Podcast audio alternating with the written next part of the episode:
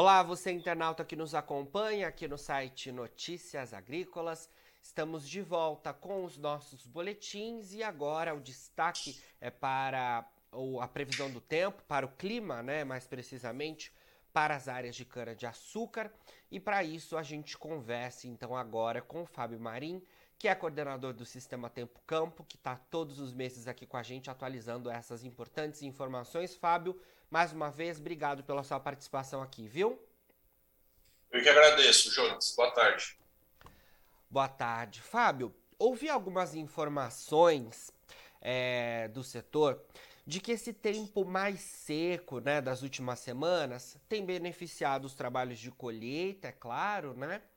É, e também é, benefícios em relação ao ATR, né? E queria que você atualizasse as informações para a gente que vocês aí do Sistema Tempo Campo tem em relação às últimas semanas, por favor.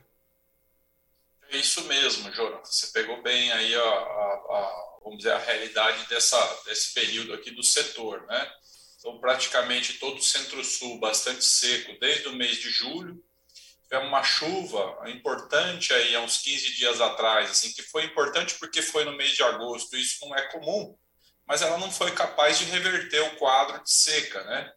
E a seca, apesar de ela trazer uma preocupação para a safra que vai ser colhida no ano que vem, para a safra que está sendo colhida agora, ela é importante porque ela ajuda bastante, como você frisou, a aumentar o ATR, a concentração de sacarose na, no colmo, né? E também facilita muito o corte e transporte. Então, os trabalhos de campo funcionam com uma eficiência muito grande. A colheita ela, ela avança rapidamente nesse período e tem sido assim desde meados de julho. Entendi. E é, de alguma forma a gente tinha preocupações no início da temporada, né?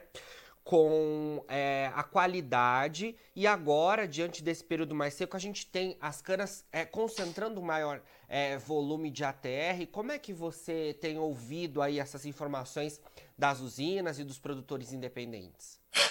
É, a gente abriu a safra com uma certa dificuldade em termos de ATR, por conta de um certo atraso fisiológico na cana, né? O, o ano passado foi bastante desafiador uh, em termos de crescimento, uh, de desenvolvimento desses canaviais. Então, o início de safra não foi muito bom, mas esse e, e, e esse ano aqui não tem nada diferente do que acontece todo ano.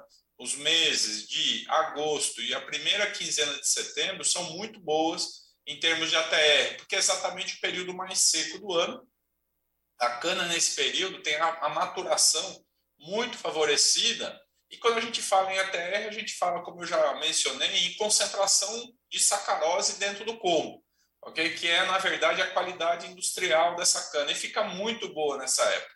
Então, ela não é tão boa no começo de safra. No final de safra, a gente também começa a perder, porque a cana começa a ter um estresse muito significativo, então ela começa a consumir uma parte desse açúcar para se manter vivo. Então, agora nós estamos exatamente na fase de pico de concentração do ATR e as usinas estão podendo aproveitar isso por conta do tempo seco, estão podendo colher essas canas aí com bom rendimento. Perfeito. Melhores expectativas aí então para o setor produtivo, porque a gente teve ano passado uma safra bastante complicada, né? É, e agora um cenário um pouquinho mais positivo é, em relação a, pelo menos, aos níveis de produtividade. Quando a gente olha a safra anterior em relação até o momento que a gente tem é, da temporada 2022-23 no centro-sul do Brasil. A gente já consegue, Fábio, dar um, um é, fazer um, um, de alguma forma é, um comparativo em relação à produção, em relação aos níveis de produtividade, porque é, em relação ao clima isso é mais nítido, né? A gente tem realmente uma condição climática melhor para essa nova temporada, né? É, a gente precisa lembrar que o ano passado tivemos uma seca histórica e três geadas, né? Então foi um ano assim realmente desastroso para para cana-de-açúcar, né? Esse ano, ele não é um ano dos melhores, é importante que a gente diga isso, mas comparado com o ano passado, ele está bem melhor. O que a gente estima na média do Centro-Sul, lembrando que dentro do Centro-Sul tem regiões ainda que não estão bem, sul do Mato Grosso do Sul, norte do Paraná, é, Pontal do Paranapanema, aqui em São Paulo, essas regiões não estão indo bem esse ano, mas todo o restante está indo bem melhor. Na média ponderada, o Tempo Campo estima que a gente tenha um ganho apenas pelo fator climático de 7%. E esse ganho pode variar de 3% a 9%, dependendo da região. Com exceção dessas regiões que eu mencionei agora, que tem perda em relação ao ano passado, em todas as demais a gente tem algum tipo de ganho. Na média, como eu disse, nós estamos em 7% apenas por causa do clima. Ok? Que isso também é um serviço que o Tempo Campo é, é, possibilita aí ao setor, né? de separar o que é clima do que é manejo. Então, permite ao produtor avaliar o quanto que é o efeito da tecnologia que ele está empregando, da melhoria que ele está fazendo em termos de manejo e quanto que é clima naquela safra. Nesse ano, portanto, o número mágico aí é 7% de ganho em relação ao ano passado. Perfeito, Fábio. Bom, vamos falar então em relação às atualizações dos mapas de vocês, o que, que a gente tem é, então à frente, né? Porque estamos aí caminhando, imagino que já para a finalização dos trabalhos de colheita e moagem da safra 2022-23. E as atenções, é claro, se voltam para o próximo ano, para a safra 2023-24, que se inicia em abril do ano que vem. O que, que você consegue já, de alguma forma, atualizar para a gente? Esse tempo seco de agora beneficiando a colheita da safra atual, é, de alguma forma ainda é, impacta as lavouras lá da frente ou ainda é muito cedo? É, é, é, é um pouco cedo, Jonathan. Não é fácil fazer uma previsão nesse momento. O que, que a gente pode falar? A gente não teve geada nesse ano, então os canaviais que foram cortados no início da safra, a partir de abril principalmente, eles não sofreram, ok? Temos aqui um outono e inverno seco, então eles também não se desenvolveram mais do que a média ok? Mas a partir do final de setembro, outubro e novembro é que essa história começa de fato a ser contada. Até agora, a gente ainda tem potencial para desenvolver uma boa safra em 2023.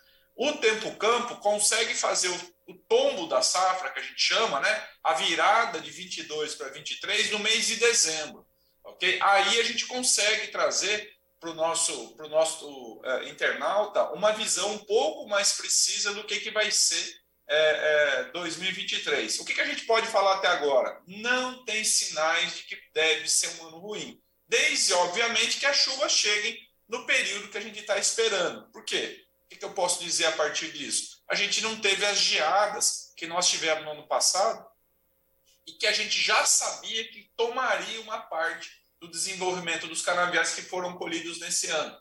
É, o canavial que estava rebrotando morreu e precisou é, é, renascer depois da geada. Isso causa um atraso e isso afetou o nosso início de safra, principalmente.